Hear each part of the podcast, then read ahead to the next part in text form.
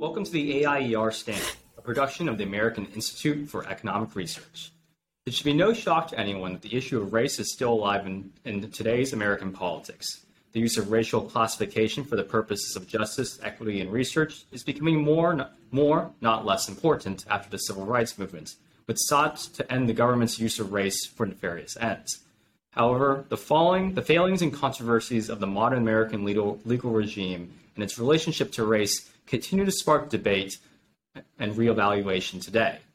Joining us today is an expert on this exact topic, Professor David Bernstein, who's an accomplished legal scholar who has published on the topic of race and the law, and is the author of the forthcoming book, Classified: The Untold Story of Racial Classification in America.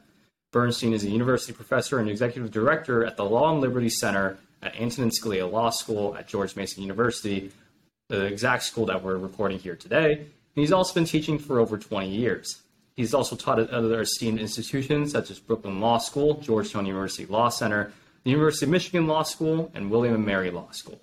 After graduating from Yale Law, he clerked on the Sixth Circuit for the Honorable David A. Nelson. Professor Bernstein, welcome to the show. Thanks, thanks for having me. Of course. So I wanted to first touch on uh, the book that you are, that is forthcoming, uh, Classified: The Untold Story of Racial Classification in America. So, just super briefly, what, what is that untold story?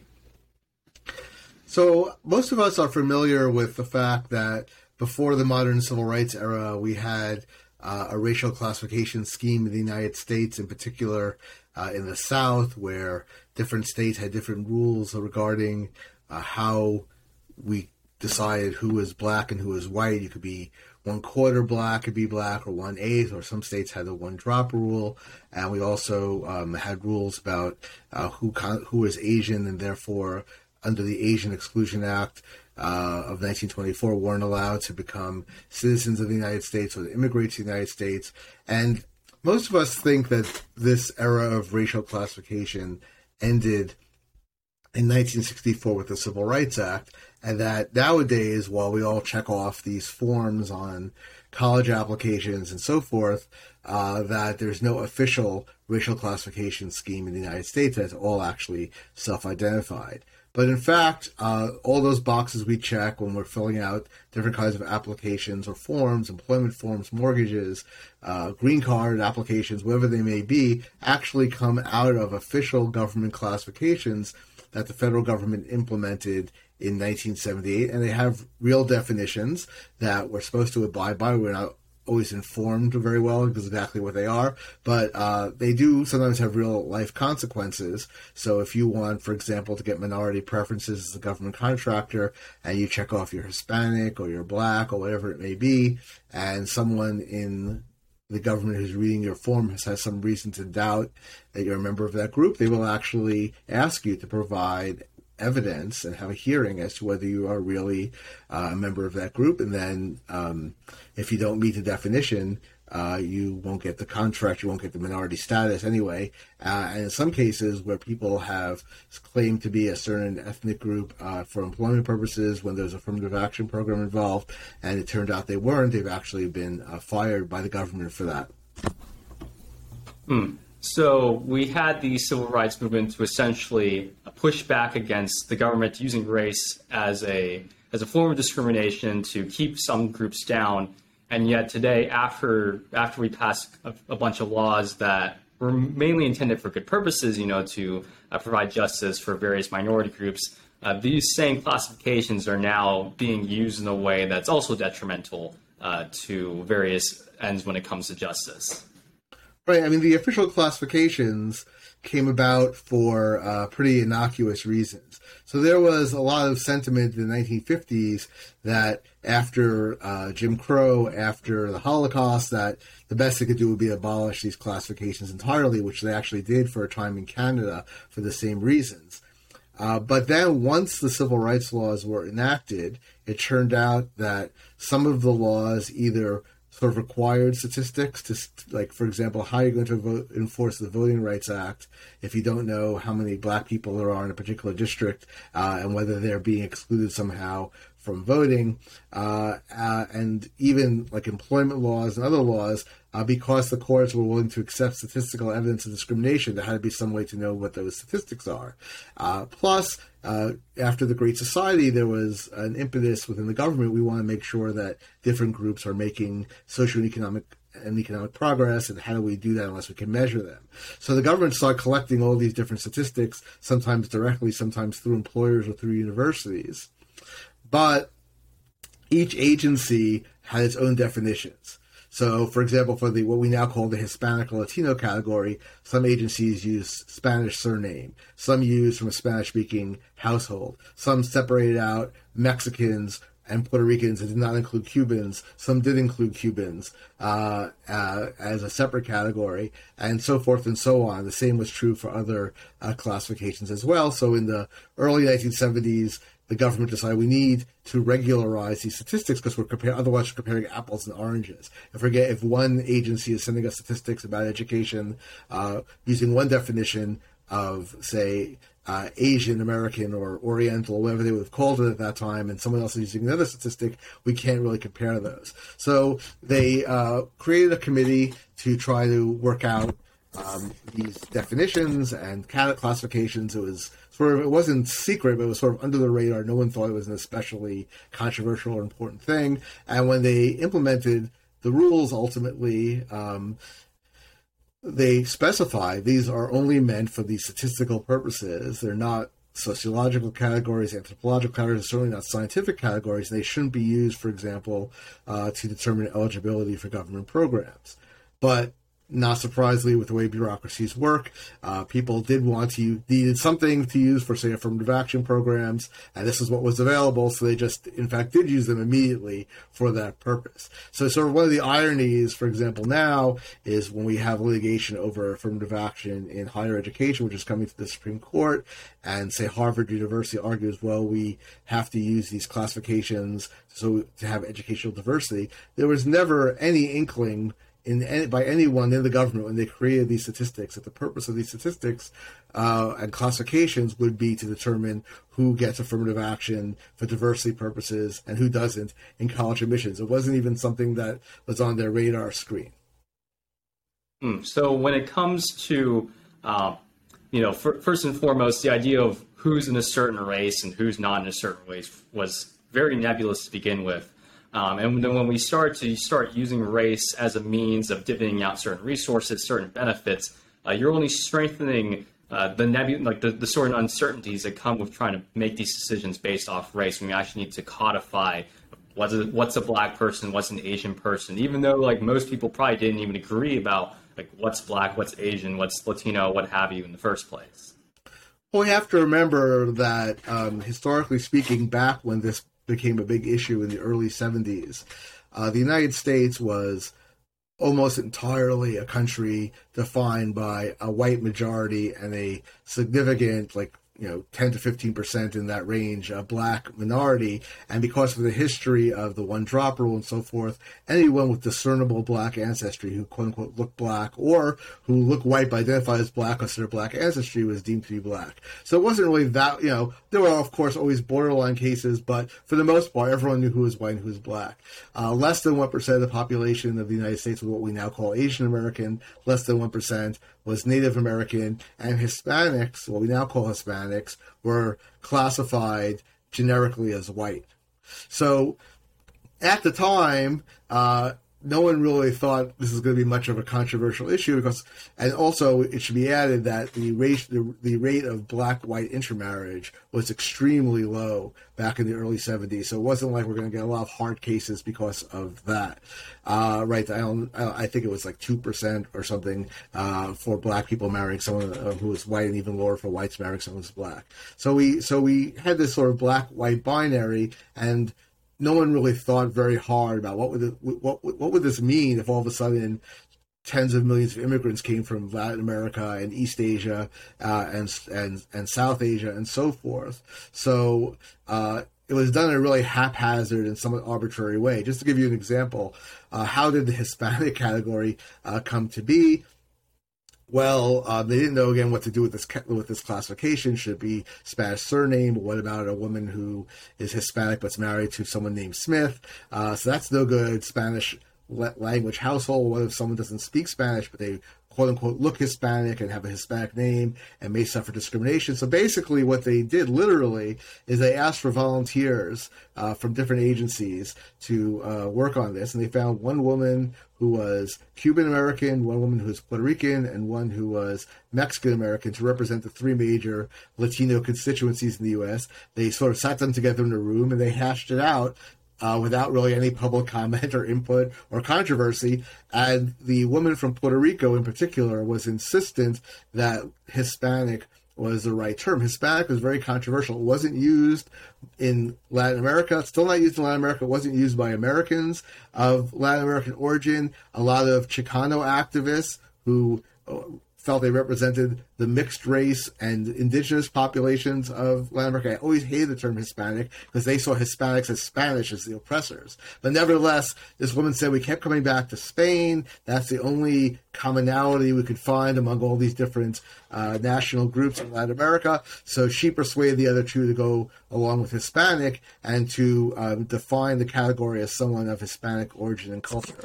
Why does that matter? Well, it matters, for example, because that means it includes people who are of direct Spanish descent, whose ancestors came to the United States directly from Spain, but it does not include Brazilians, uh, who some people would think of as Latino, uh, but it does not include them because they are not of Spanish descent or origin.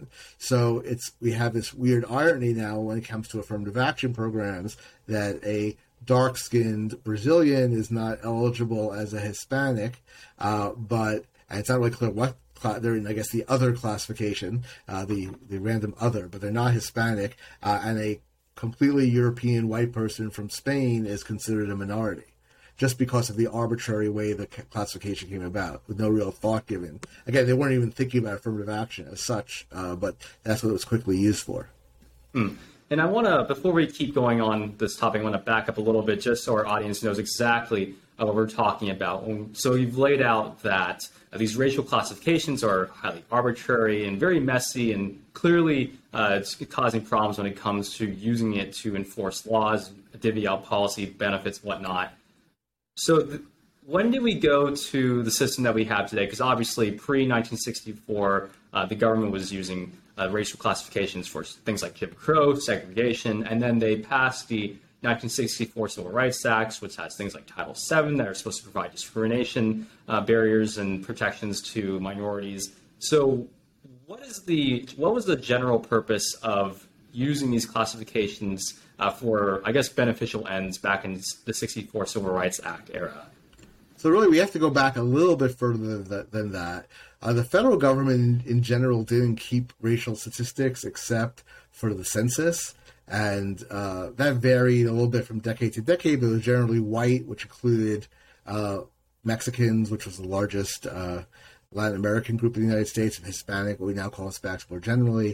Uh, there were classifications that when we got more immigration from Asia for various Asian groups, uh, and white also included um, uh, people from the Middle East, And, w- and then there was a separate tally for Native Americans, uh, mostly if they lived on reservations. Otherwise, they might just fall into the white category if they're of mixed race or so forth. Uh, but, you know, very few federal government programs ever specifically uh, related to race, right? Jim Crow is a state law institution or a local institution uh, in the case of Washington, D C, rather than a federal institution. But then um, starting when civil rights became a more prominent issue in American life starting in the forties and fifties, presidents issued sort of the first uh, executive orders requiring government contractors to abide by federal civil rights laws, uh, abide by federal civil rights policies anyway. We, we don't want to contract with employers who are discriminating in employment. And uh, the only way to enforce that was to know whether the contractors are indeed refusing to hire people of different ethnic and racial origins. So the, a government agency called the Office of Federal Contract Compliance came up with uh, forms for employers to fill out, asking them, you know, to tell the government how many employees you have overall, and how many are minorities. Uh, Negro is the word would have been then. Negro, Oriental, uh, as as it would have said then. Um, Jews originally, uh, Spanish Americans, which is a euphemism mostly for Mexicans, and others. So others, who knows what that means? This created certain problems because the policy until the nineteen seventies, which you don't ask employees what race or ethnicity they are because that could lead to trouble. We want to be neutral. So the employers were supposed to just sort of look at people's faces and last names and guess. Uh, I, I, I guess they could also just make stuff up if they want to. I'm not sure how you enforce this, but that's what they were supposed to do. I guess it could be audited in some way.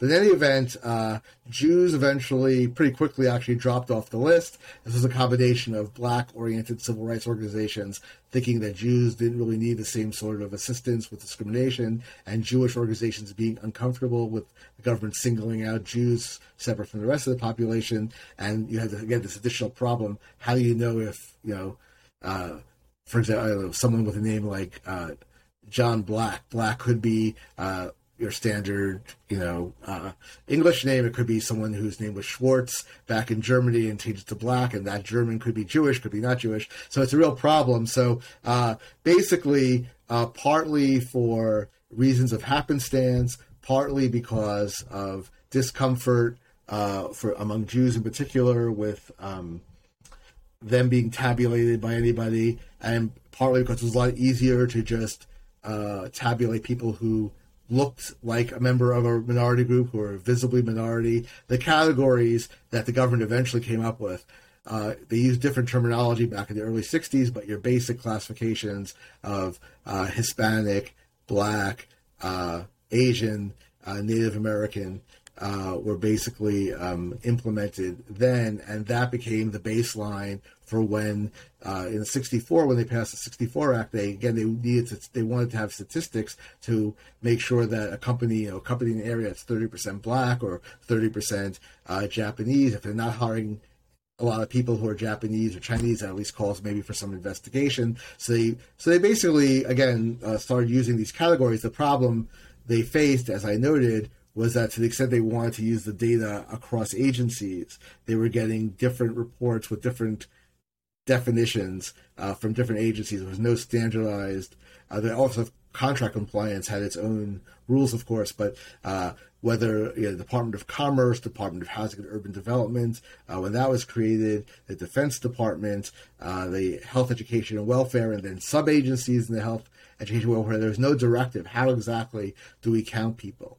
So it was, there were, you know, it, the the uh, formation of these Uh, an ossification of these classifications and was sort of done sort of haphazardly and innocently. It wasn't, they didn't mean to sort of create um, formal classifications that would affect people's identity, with one exception.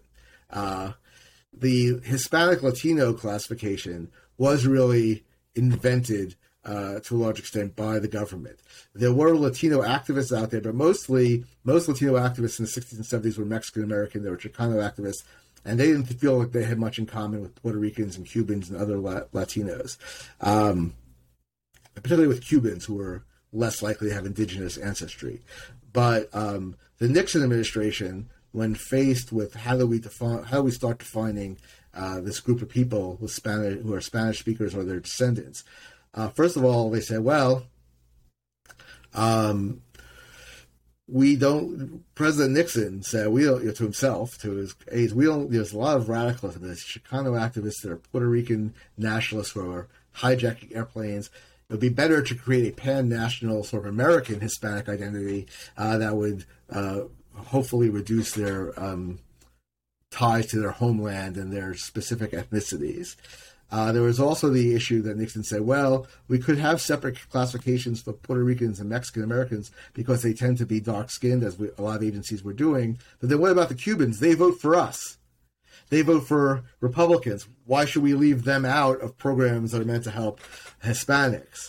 Uh, and then there was also pressure from Hispanic media executives, like the founders of Univision, who wanted a broad national audience. They didn't want as was the case at the time, Mexicans in California said, well, we're not going to watch a show from Puerto Rico, or we're not going to watch a show from Argentina.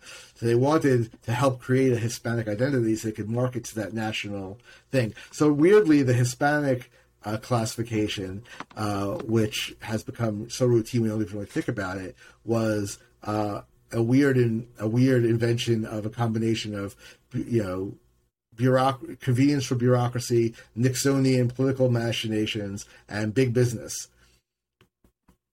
Hmm. So what you're basically com- uh, communicating is that um, this idea that we seem to talk so, I guess, confidently today in society when we're talking about race relations, like, oh, you're a white person, you're a black person, you're a, you know, whatever, and then therefore you are this, this, and that, right? Or you deserve this, this, and that. Like this.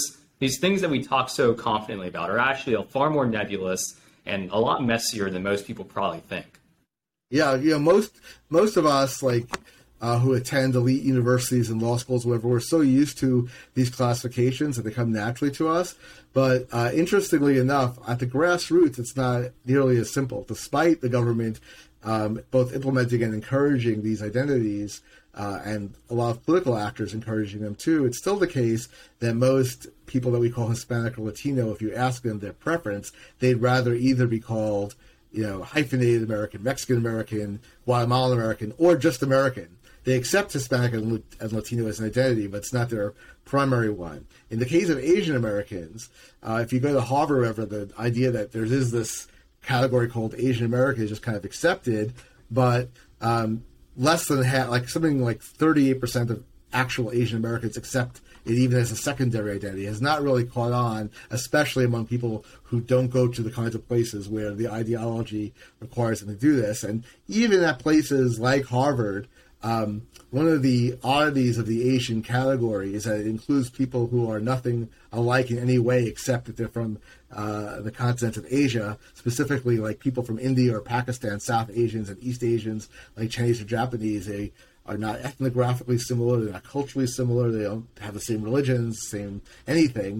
Uh, and in fact, it was a close call whether uh, South Asians were going to be considered white in the seventies or, or uh, Asian. They're initially classified as white in the draft proposal, and then after some lobbying by some Indian American groups, they were switched to the Asian category. But in any event, even with that, we see at almost every campus that has a substantial number of uh, Asian students is a separate Asian student organization, or sometimes Asian Pacific Islander, and a separate South Asian students organization.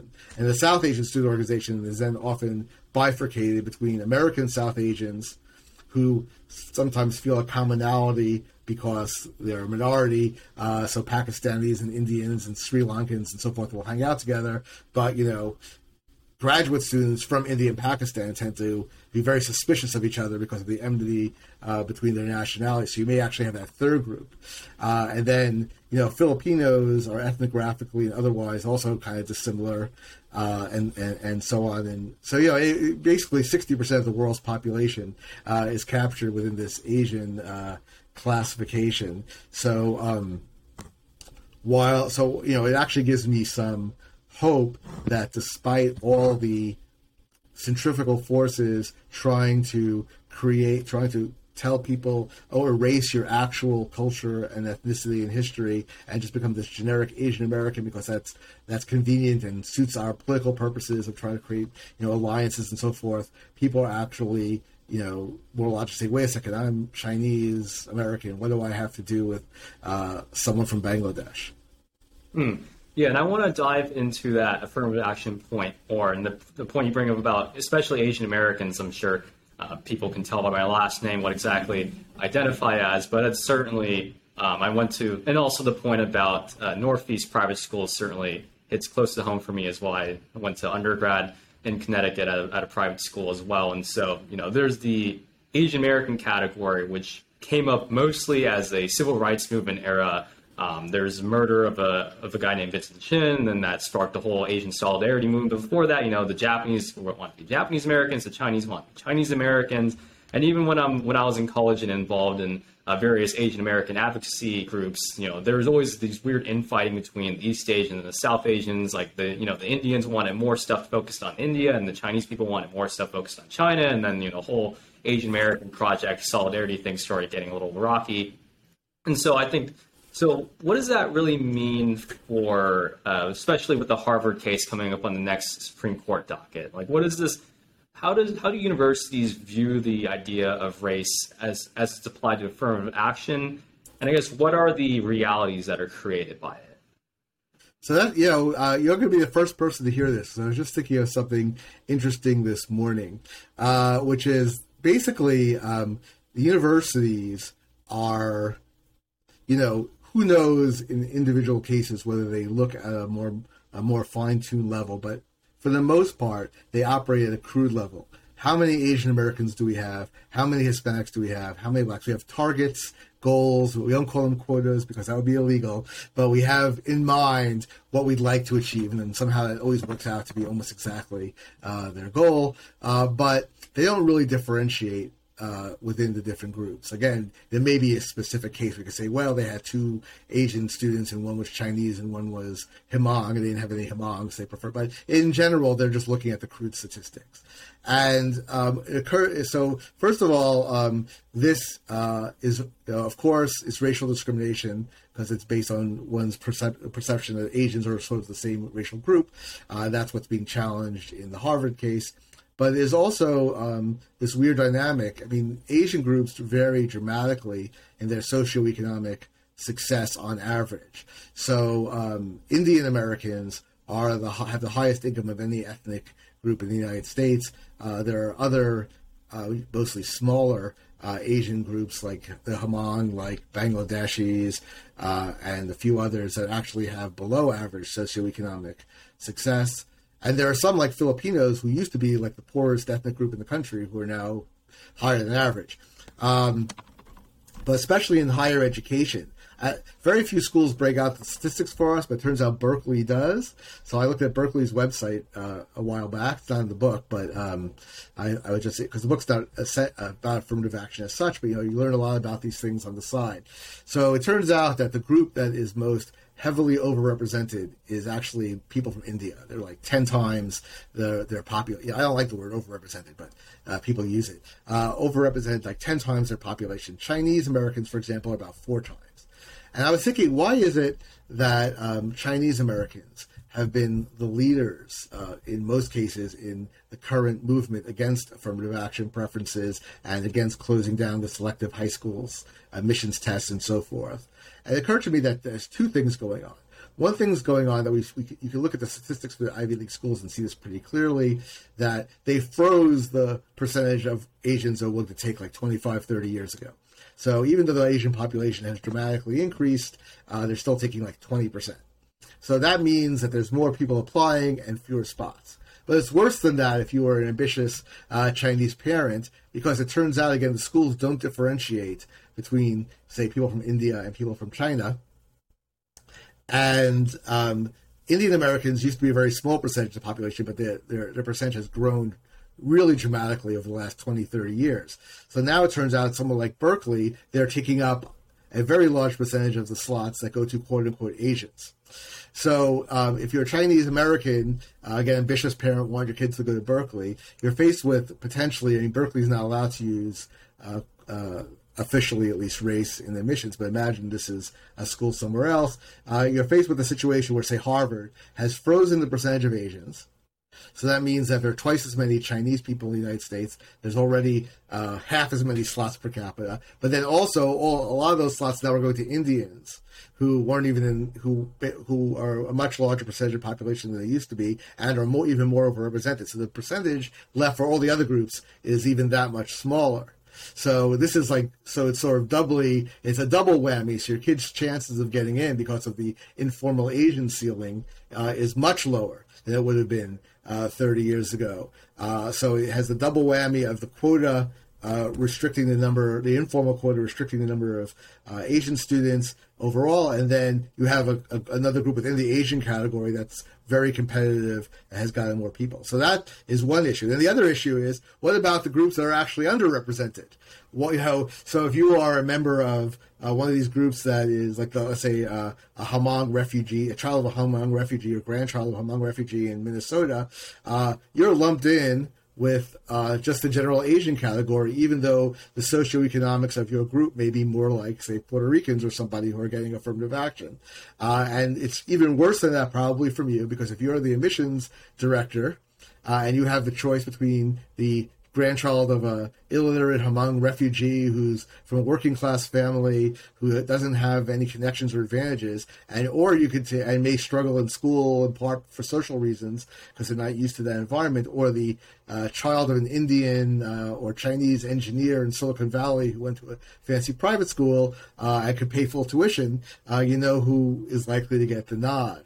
So, it, so, so it's kind of a it's just a generally weird thing, and it doesn't make any sense from a diversity point of view, because the way we operate is that uh, by using these crude categories, uh, so University of Texas, when there was litigation, for example, they might say, oh, we already have twenty percent Asians, but we only have eighteen percent Hispanics, so we'll take another Mexican-American. Now we'll have our two thousandth Mexican-American. And then someone who's, say, Mongolian uh, shows up and pulls out their, puts in the application, and he says, well, we don't have any Mongolians. I'd be your first Mongolian. And they say, well, you're not diverse because we already have twenty percent Asians. And the Mongolian American would rightly say, I'm not just some generic Asian American. Mongolia isn't, you know, we don't call ourselves Asians. We're Mongolians. What? Hey, how dare you, right? How dare you say that, uh, that, that, you know, the great history of Mongolia going back to Genghis Khan and beyond uh, is no different than the history of the Philippines or whatever and the culture. Uh, so it's, it, it is a little ridiculous. So diversity wise, it makes no sense. It's, it doesn't make any sense to, uh, you to, to um, fine tune the groups in a very, cr- to not fine tune the groups, to use very crude generalizations about different groups, even though su- there are different subgroups that have very different characteristics.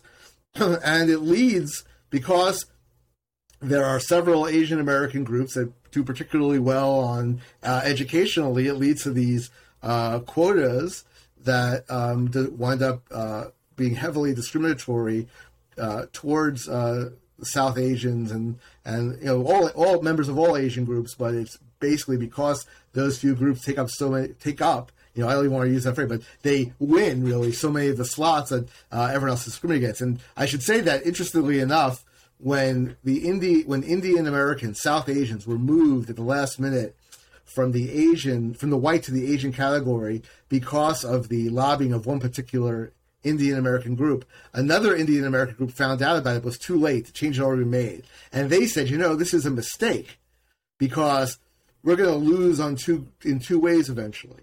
First of all, white people are going to say, why should you get affirmative action in some contexts when Indian Americans are well off, and they'll will be resented? And secondly, uh, we're going to be limited to a certain number of slots that are allocated to Asians. And since we're doing really well, that will put more of a ceiling on us than if we were just put in the generic white group. And I think at least on the second point, they really turned out to be right about that. Mm. So when it comes to assigning essentially benefits on the basis of these rigid race categories, you're you're saying that not only is it failing to address any of the The, the inherent problems that they're aimed at addressing, but now you're just causing a lot of uh, infighting within various ethnic groups. You're causing a lot of, essentially, it's almost like a public choice critique in the sense that when the government starts getting involved and there's a system and there's a structure at hand, then people are going to try to align themselves to benefit the most from that structure, whatever that structure might actually be. So now you've also caused, I, I remember I read a, one of your law review articles is talking about how Uh, Mexican-Americans didn't want to be classified as non-white because that itself came with its own uh, its own detriments and its own types of issues when it back. I forgot what the time period you're talking about, but essentially when the rules of the game start to change and benefits start to flow one way or the other, then groups will start to essentially uh, try to extract as much benefit as they can, try to minimize the detriments from it. Um, and so basically you just kind of le- lay a playing field for a lot of infighting. Yeah, I mean, the Mexican example is a good one because back in the thirties was considered disadvantageous to be non-white. They lobby, Mexican-American organizations lobbied for them to be considered white.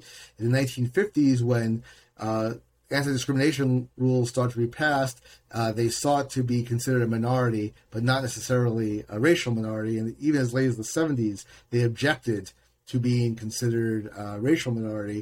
I think they thought the sweet spot, politically speaking, was to be white but a minority. Uh, so that's why Hispanic was made an ethnic category. Now they're lobbying to be made into a racial minority, which the Biden administration is considering. The Trump, the Biden, the um, Obama administration tried to do it, then the Trump administration killed it.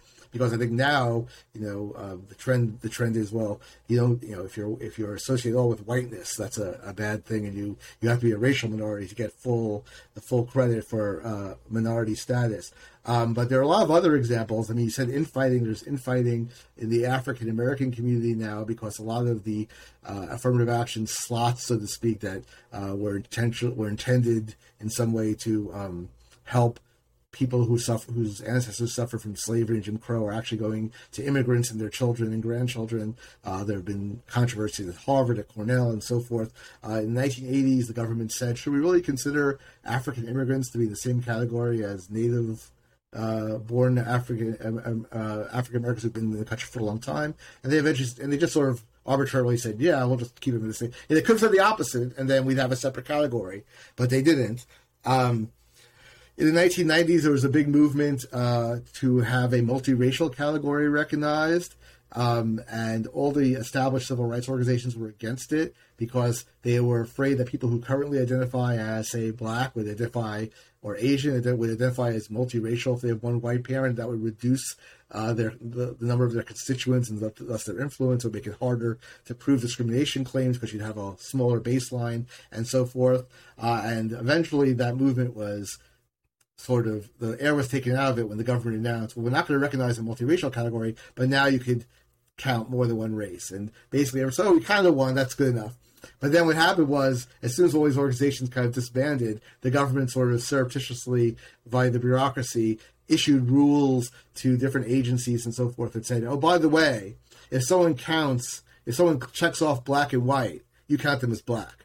If someone checks off Asian and black, you count them as black. If someone counts checks off Asian and white, you count them as Asian. So there's a hierarchy of who you, the the, the most uh, visible minorities, or whatever you want to call it, get uh, the highest priority, but you don't get counted as both, ultimately. So the multiracial movement in that sense actually uh, lost eventually, but they had already sort of, give, you know, thought they, they had declared victory and went home. So, uh, but yeah, the public choice thing is exactly right, that um, I think that the good news is that if you look at the demographic statistics, that um, Americans are assimilating well, and not just assimilating, like not assimilating into whiteness, whatever uh, phrase like critics would use, but just like becoming Americans and, you know, not, not, you know, and being willing to date, marry, have children with, uh, and so forth, members of other groups. There's very high rates of interracial marriage among uh, Asian Americans, very high rates uh, among Hispanics. Uh, if you um, include the fact that, like, you know, um, to a Chinese family, their kid marrying someone Korean would be considered like an interethnic marriage. Uh, that, that rates would be even higher. Um, the rate of African American inter- intermarriage has gone up. Interracial marriage has gone from like two percent to like twenty-two percent in the course of like four decades. Uh, people, like, then sort of reject the Asian American classification. They're not thrilled with the Hispanic one. They just want to be known as, you know, like other immigrant groups, as uh, hyphenated American or just American. But, uh, you know, the political forces are operating against it. So we have, I think, uh, two visions of America here. One vision is that we have permanent racial groups and permanent racial enmity, and the only way to deal with it is by having the government classify people by these groups, figure out who's doing well, who's not, and then redistributing resources accordingly. Uh, and we have to do that because Uh, racism is built into America, and it's never going to change. And the only way to ensure fairness is by recognizing these racial differences, uh, codifying them, and uh, acting, and then acting on that basis. The other vision is, while everyone's entitled to pride in their ethnic heritage and so forth, and no one's going to tell you that you shouldn't join the Korean American Club or the uh, German American Club or the uh, Mexican American Club or even the Latino Club or Asian Club, whatever, or whatever identity you want to have, that officially the government should be more or less neutral with regard to race, except under very limited circumstances like enforcing the Voting Rights Act or whatever, and that we should all be rooting for an assimilation into a general American identity, that in fifty years or one hundred years, there won't be African Americans and Latino Americans. They'll just be Americans with different racial heritages uh, and ethnic heritages. And people think, a lot of people on the left, the critical race theory crowd and so forth, I think thinks this is ridiculous. This will never, again, they think it's immutable, racism is immutable, it's built into the fabric of America. Uh, I'd say that, you know, first of all, I think we've made tremendous progress just in the last, you know, fifty years with regard to race itself. But I also like to point out that um, there were other conflicts and differences among groups that were once considered immutable and once considered that there's no way that, you know, people could just ignore these. And they are ignored. And we even find them ridiculous now. No one really cares that Joe Biden is Catholic. Right, this was a huge issue in American life. The uh, hostility to Catholics, it led to a huge growth in the Ku Klux Klan in the nineteen twenties. It helped defeat a presidential candidate in nineteen twenty-eight, and it could have led to John F. Kennedy's defeat. A lot of people would not vote for him because he was a Catholic in uh, nineteen sixty. Uh, now we have a Catholic president, Catholic Speaker of the House, uh, majority Catholic justices on the Supreme Court, which occasionally people mention when it comes, when it goes, oh, maybe it has to do with their abortion rulings. But in general, no one really cares, right? This is amazing. No one could have anticipated this in nineteen sixty. If you told people in nineteen sixty that without controversy, the government would be dominated essentially at the highest levels by Catholics, people would have said, no, the majority will never stand for it. Um, I tell people, you know, sixty years ago, before the Civil Rights uh, Movement's success, if I would have given a talk on this topic, most people would, would look at me, look at my last name, and say, "Oh, it's a Jew talking." You know, not necessarily even if they were hostile. That's just the way they would, you know, they would perceive Jews as being different. But really, for the most part now, people, all these different ethnic groups, Poles, Italians, Germans, no one, again, they may have pride in their ethnic heritage, it may belong to ethnic organizations, but we don't see them as being different uh, in some uh, immutable way, the way the way we used to. Uh, there are many, there are other, uh, you know, there used to be all sorts of hostility to Mormons, Jehovah's Witnesses, and we've overcome those things. And I don't think there's any reason to believe that we can't overcome it with regard to race. And just like uh, most people of European origin who m- once might have been considered Irish or Jewish or Jews or Poles and thus sort of unassimilable, just like we just think of them, oh, they're just Americans, uh, that eventually we'll all just think of ourselves as multi-ethnic, a multi-ethnic country who are just American. Mm. So you talk about intermarriage, you talk about basically a sort of income mobility and social mobility that's possible in countries like America and how that really complicates a picture when it comes to uh, various racial and ethnic groups staying the way they are, right? It keeps changing. And that's why Uh, being a little bit more race neutral, race blind might be more advantageous because you don't have to dive into that whole mess of, of various things going on there. And then, for example, within the black community, uh, there's a new phrase that uh, I just found out about while I was writing the book called, called A D O S, American Descendants of Slaves, that we should be giving the benefits of affirmative action aimed at African Americans to descendants of slaves, not to immigrants. Uh, within the, among Hispanics, there's this, and among other groups that are commenting on Hispanics, like this recognition, uh, apparently belatedly because of a lot of, because the Hispanic vote's been moving Republican, uh, that, wait a second, you know, a lot of Hispanics consider themselves to be white. About over fifty percent of Hispanics self-identify as white. Um, and, uh, They're, you know, they're a multi-ethnic group. They're not like a race as, as such. And why are we talking about Hispanics as if they're all people of color when some of them are of one hundred percent uh, European descent? So um, uh, I think that they're reluctant to talk too much about this stuff because because of affirmative action, because they're they know affirmative action is unpopular, under legal threat, and they're afraid if they pull the string, you know, the whole thing unravels. But um it's becoming increasingly recognized. I mean, conservatives have always been objected to these classifications on, you know, principle grounds. The government shouldn't be classifying people. It's dangerous. It's immoral, and so forth. But even if you're in favor of classification, there is some recognition. Like, wait, these classifications are pretty crude, uh, and they're pretty and they're pretty arbitrary. And why is it that, you know, again, a dark-skinned Brazilian who may actually face discrimination based on race is not a minority, but uh, a a person from Spain or Argentina of Italian descent is? So, I mean, I think there's a willingness, at least in some circles, to to Uh, re- revisit all this sort of thing uh, because really in some ways it, it, it's it's not sustainable. It's not sus- the political coalition. I, I think the idea back in the seventies of the whole people of color thing was, well, black people uh, are only you know, thirteen or so percent of the electorate. We need allies. uh, to help to jump on the to be on the bandwagon with us, uh, who are all, who may also suffer discrimination, to help support us. But now it's getting to the point where, well, now African Americans maybe fourteen percent, but Asians and Um, self-identified Native Americans and self-identified Hispanics are, are around thirty percent, so they're more than double. So it turns out that, you know, you could say that, um, hey, we did all the heavy lifting here to, uh, with the Civil Rights Movement, and we're not now getting the benefits that, that we thought we were getting. So um, that tension is going to, uh, I think, increase. I don't know what, how what's going to happen, but it's going to be kind of interesting. I mean, my preference would be not that it becomes a struggle of all against all and all the different groups start fighting with each other, but everyone sort of agrees, like, hey, you know, we should be looking for a common American identity.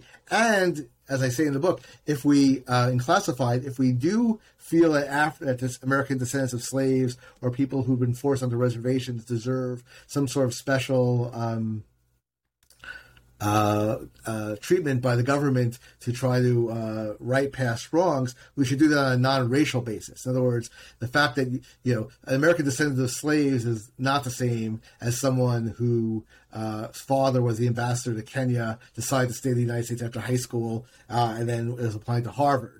Right, that these are these are these are different class, categories, and uh, a racial classification would include them both. A political classification of descendants of slaves would not. Same thing with Native Americans. There are, you, you know, we we some some federal programs for Native Americans use blood quantum, uh, that you have to be at least a quarter Native American by blood, and they'll actually, amazingly enough, uh, horr- horrifically enough, issue you a certificate of blood quantum, which I had no idea about before I wrote Classified. Uh, and some use tribal membership. Both of those are kind of racial classifications, right? Especially like tribal membership.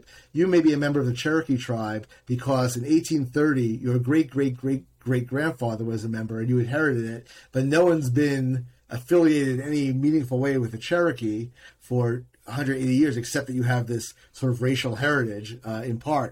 Uh, so if, but if we say, hey, people who live on Native American reservations, that's that's a political category. Those are the Indians who suffered the most from state oppression. They were not able to assimilate. They were not able to join Native American society. And it's not a racial category. It doesn't include everybody who could claim one quarter Indian ancestry or Indian tribal membership based on race. It just includes people who uh, have certain political relationship to the U S government. So when it comes to, and on your point about uh, the, the base, like the racial cat, um, coalition for political ends, I know, I mean, one of your papers, you mentioned the term A A P I, which is like the new uh, term, Asian Americans, Pacific Islanders, and it used to be just Asian Americans, and now they're clumping together Pacific Islanders for uh, mostly, for exactly this, the purpose you just outlined, which is to have a bigger electoral force uh, when it comes to like the political political stuff. So I was wondering, I guess, almost like near the final question is, do do you think that this this is sort of just a phase based on the, because you mentioned how things are changing, pol- the political winds are drifting, you know, different ethnic groups are voting in different ways. I believe in the twenty twenty election, I think it was only white men who voted more Democrat than the other, than all, and all other groups shifted more percentage towards the Republican side. So do you think this is just, when it comes to working towards a common American identity, or at least Uh, just getting rid of all these unproductive terms, do you think we're just, it'll come with time? Do you think there needs to be more heavy lifting?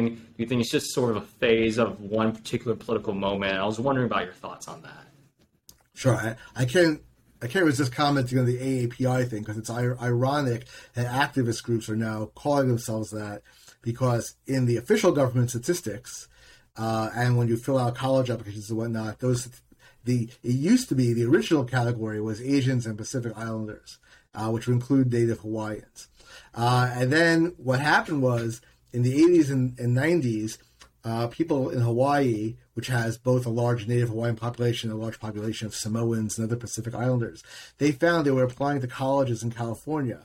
And when they applied to college in California, the colleges were discriminating against them. They said, oh, you're, because they're in the Asian category, we have this Uh, soft quota on Asians, so we're not going to. So it, it, not only are you not being benefited from being a member of a minority group, you're being harmed. So Hawaiians lobbied to have the group included with Native Americans. Native Americans didn't want them because they didn't want the resources they get from the Bureau of Indian Affairs being shared with Native Hawaiians. So a compromise was reached in which the uh, Native Hawaiian and Pacific Islander group was split off from the Asian American group so they could have their own affirmative action category. So it's kind of ironic that now A A P I has become a thing because politically speaking, in other contexts, they, they, they, the, the Pacific Islanders uh, wanted to separate. In any event, um, as far as the broader question, you know, I'm a law professor uh, rather than an anthropologist, a sociologist. So I'm, uh, you know, asking me to predict the future on this, even it would be even hard for them, but is uh, even worse for me. But I will tell you what the uh, sociologists say. Uh, there are some sociologists who think that we are gradually moving towards this common American multi-ethnic identity, that American, that being an American won't be associated with race anymore, it'll be associated with being uh, a, a, a sort of a mix, the way that you wouldn't necessarily associate Mexican with or Brazilian with a specific race. Uh, although maybe in those countries people do, I don't know. But at least as an American, I just I think of Mexico as just being a multiracial society. Um, there's another group that think that uh, the centrifugal forces are sufficient that we'll probably have something resembling the current classifications, although they're subject to shifting. Like I, I, I think it's hard to imagine that South, as the South Asian uh, population grows, that they're not going to somehow split off from the East Asian. Um, there's also a movement in the government to make MENA, Middle East and North Africa, a separate category, which would be a, an extra division in society. Uh, so there's some forces that way. And the third possibility is, and I think the most unhappy one, in, perhaps in a way, are those who think that all other racial and ethnic differences in the U S are mutable, but the black-white thing is never going to change.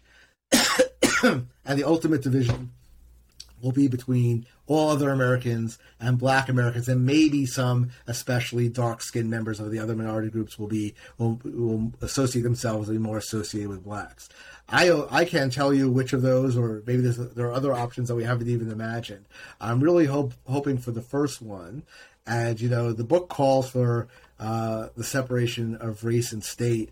Um, and I use that phrase advisedly because I think we want the separation of race and state for the same reason as the separation of church and state, that people feel very strongly about ethnic and racial heritage, just like they feel strongly about religion. It uh, dividing society in that way causes tensions and potentially even civil wars in ways that other kinds of classifications don't. Religious classifications do this, and racial ones uh, do it as well. It's uh, morally questionable to have the government favor one race or another in any context, as it is with religion.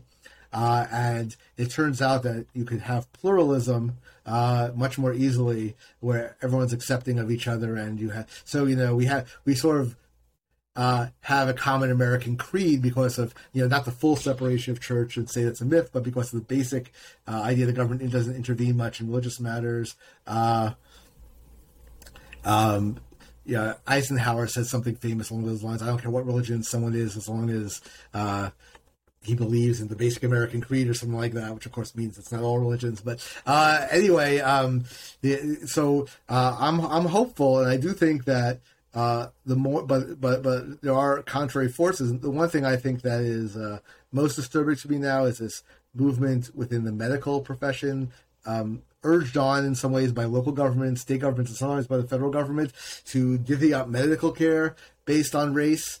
Uh, and prefer people of supposedly historically oppressed groups, uh, regardless of their individual circumstances, uh, for medical treatment. And that's the kind of thing that, you know, college admissions causes some tension. But you know what? If you don't get into Harvard, you get into Tufts, you know, or whatever, you know, your life will be more or less the same ultimately.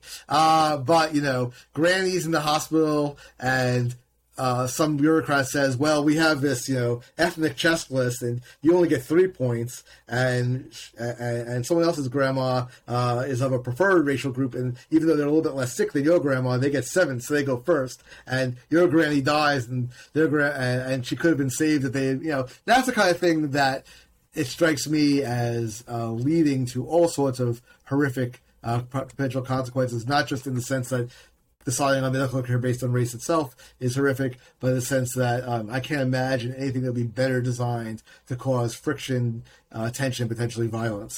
Mm. And I think you're referring to, um, I think the C D C released, someone at the C D C released a presentation essentially calling for the divvying up of vaccines based on race uh, rather than outer, based rather than age, right? Because we've identified that, of course, older people die at higher rates. That's why older people should get the vaccine first. And I believe there was a whole controversy at the C D C because someone made a presentation about we should actually do it based on race and not on age. And that obviously, with the justification might be that, you know, that old white people, you know, are not, don't have it as bad as young black people. And we, therefore, you know, that's the whole Pandora's box that they're opening up. And now it's, it sounded very similar to what you said. Um, I want to end by asking, I guess, a legal question, uh, something you might be able to answer more, more fully, is that when it comes to going forward, you know, we still live in a, in a country with plenty of discrimination, plenty of inequity, plenty of, of disparities and whatnot. And the one side wants to essentially, they would listen to what you just said. It's like, okay, it's very complicated. Therefore, you know, we just need to beef up the Leviathan, right? Just to get more uh, racial studies do- doctorates into the government. You know, just empower the state more so we can figure it out even better. What would, what is your ideal legal framework and I guess, and or enforcement regime when it comes to, I guess, yeah, policing a, uh, or adjudicating disputes in a country as diverse as America? Well, again, I think, you know, we can look at uh, the religious uh, context. No, the government doesn't is not allowed to favor any particular religion. It's allowed to recognize the existence of religion and take into account the existence and prohibit discrimination based on religion. Uh, but it doesn't play favorites. It doesn't say, oh, you know, the Mormons were driven out of Kansas in eighteen fifty, and therefore uh, they get medical treatment first, or the Jehovah's Witnesses were suppressed in the thirties and forties, and therefore Jehovah's Witnesses uh, uh, should be classified as differently than other Americans and be given different benefits. Uh, and I think we could do the same with race. The history of government and race, not just in the United States, but throughout the world, isn't a happy one. Uh, we should not be um, Panglossian or even uh, or, or, or even optimistic about uh, the government's capacity to wisely deal with race. And we should really stop talking about the government, right? Because it, because that, that, that implies there's some in, singular entity that we could reason with, that could come with. We have to think politicians, uh, politicians and bureaucrats. The question is, do you trust politicians and bureaucrats to decide who is of what race, how we define it, what the classification should be, and then what benefits you get or don't get based on uh, those classifications? Again, things like enforcing civil rights laws, okay, but once you get beyond that and make classification uh, a significant part of American life officially, um, you're asking for trouble. And I mean, the only good news is that I think with things like medicine, the one thing I could say about medicine uh, is that if you actually told people that That, that hey, blacks, then Hispanics, then Asians, whatever, a lot of people are going to suddenly discover a real or a fake uh, ancestor of one of those ethnicities, right? Uh, no, people don't really want to lie in college admissions. They do sometimes, but it's not nearly as prevalent. But I think once life and death situations, uh, because in, even though there are official definitions, because in practice um, they are uh, uh, self-identification is the norm.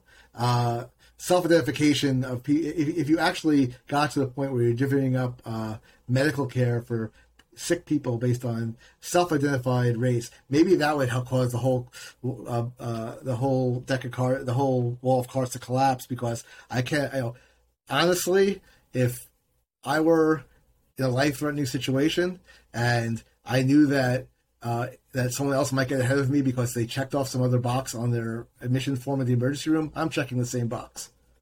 Well, thank you so much for joining us on the show today. And sir, I hope uh, more Americans will definitely listen to your insight and your input. And certainly, I hope your book has many great sales as well. All right. Thanks so much. Professor David Bernstein is the law professor at George Mason University, Antonin Scalia School of Law, and he's the author of the forthcoming book, Classified: The Untold Story of Racial Classification in America.